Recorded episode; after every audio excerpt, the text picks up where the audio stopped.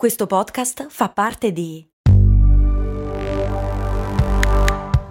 Voice Podcast Creators Company. Ehi, ma tu lo sai cosa potevi comprare nel 1860 con l'equivalente di 10 euro di oggi?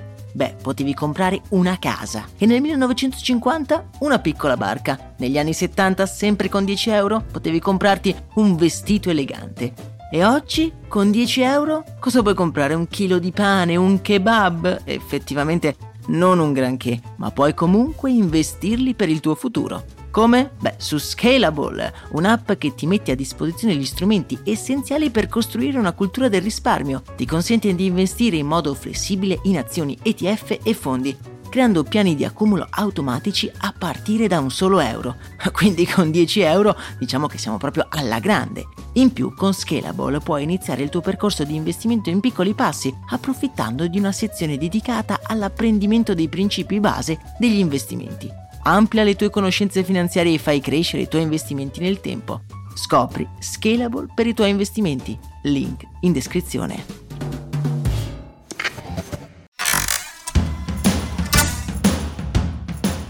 Bentornati nel nostro appuntamento mattutino. Io sono Max Corona e oggi vi voglio raccontare la storia del gioco, anzi dello sport più praticato al mondo. In occasione dei mondiali di calcio che si stanno tenendo in Qatar, certo non senza polemiche, voglio riportarvi indietro nel tempo a quando 22 persone hanno deciso di beh, divertirsi rincorrendo una palla su un prato verde. Ora, per raccontare la storia del calcio dobbiamo andare parecchio indietro nella storia.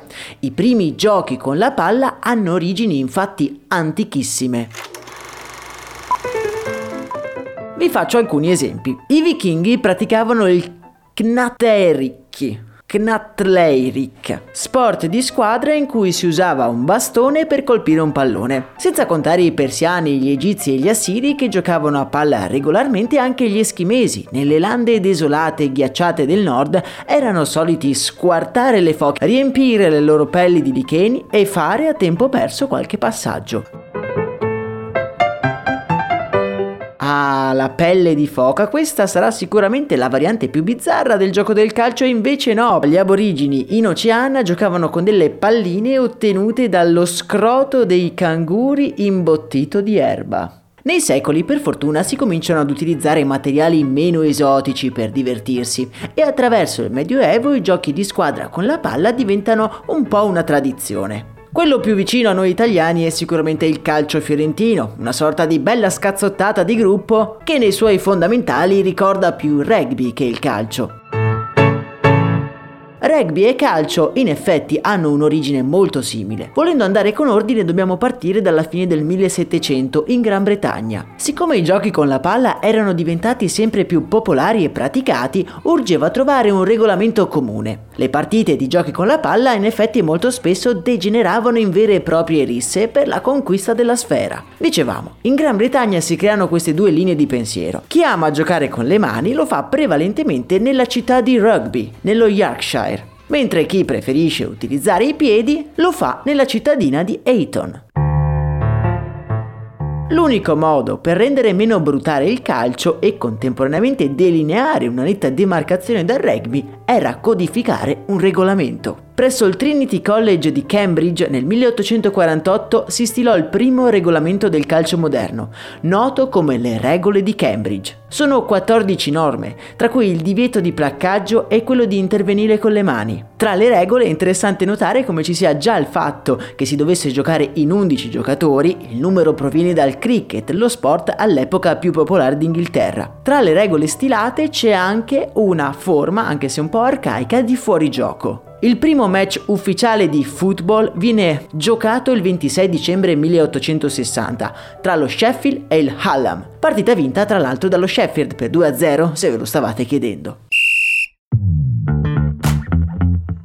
Da quel momento il calcio diventa sempre di più una mania e la sua semplicità lo fa adottare prima dai circoli di ricchi e subito anche dalle popolazioni meno abbienti. Per poterci giocare infatti da una parte non si necessita di attrezzatura specifica e dall'altra essendo uno sport molto meno di contatto rispetto al rugby è anche più sicuro da praticare. Il primo campionato del mondo tra nazionali si disputa nel 1930 e viene vinto dall'Uruguay, la nazione probabilmente più sorprendente della storia del calcio calcio, rimasta sempre ai vertici del calcio mondiale e questo è incredibile contando solamente una popolazione di 3 milioni di abitanti. Durante il Novecento il calcio diventa lo sport più seguito al mondo, facendo breccia soprattutto tra le popolazioni sudamericane e europee. Guardando la lista di regole stilate nel 1848 mi rendo conto che la grande popolarità del calcio ha frenato però anche la sua innovazione. Attualmente si ha la sensazione che il calcio sia rimasto un po' indietro rispetto ad altri sport che hanno prediletto la parte più spettacolare dei match,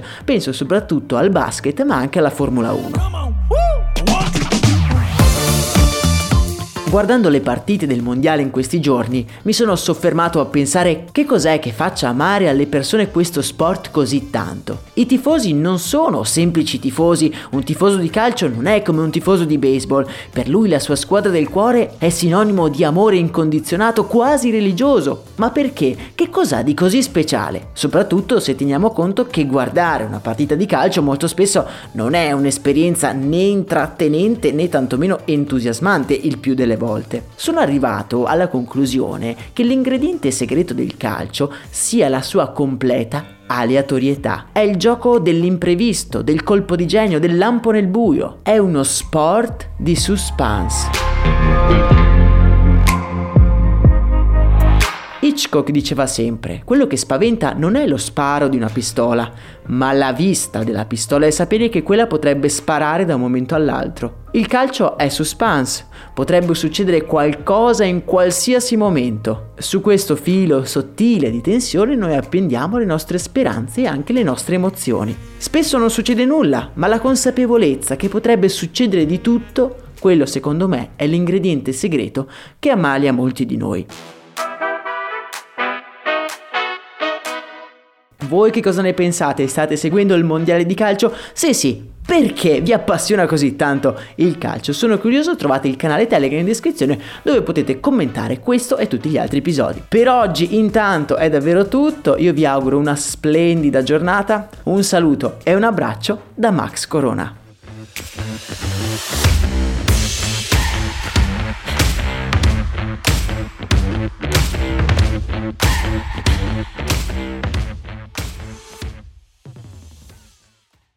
Hiring for your small business? If you're not looking for professionals on LinkedIn, you're looking in the wrong place. That's like looking for your car keys in a fish tank.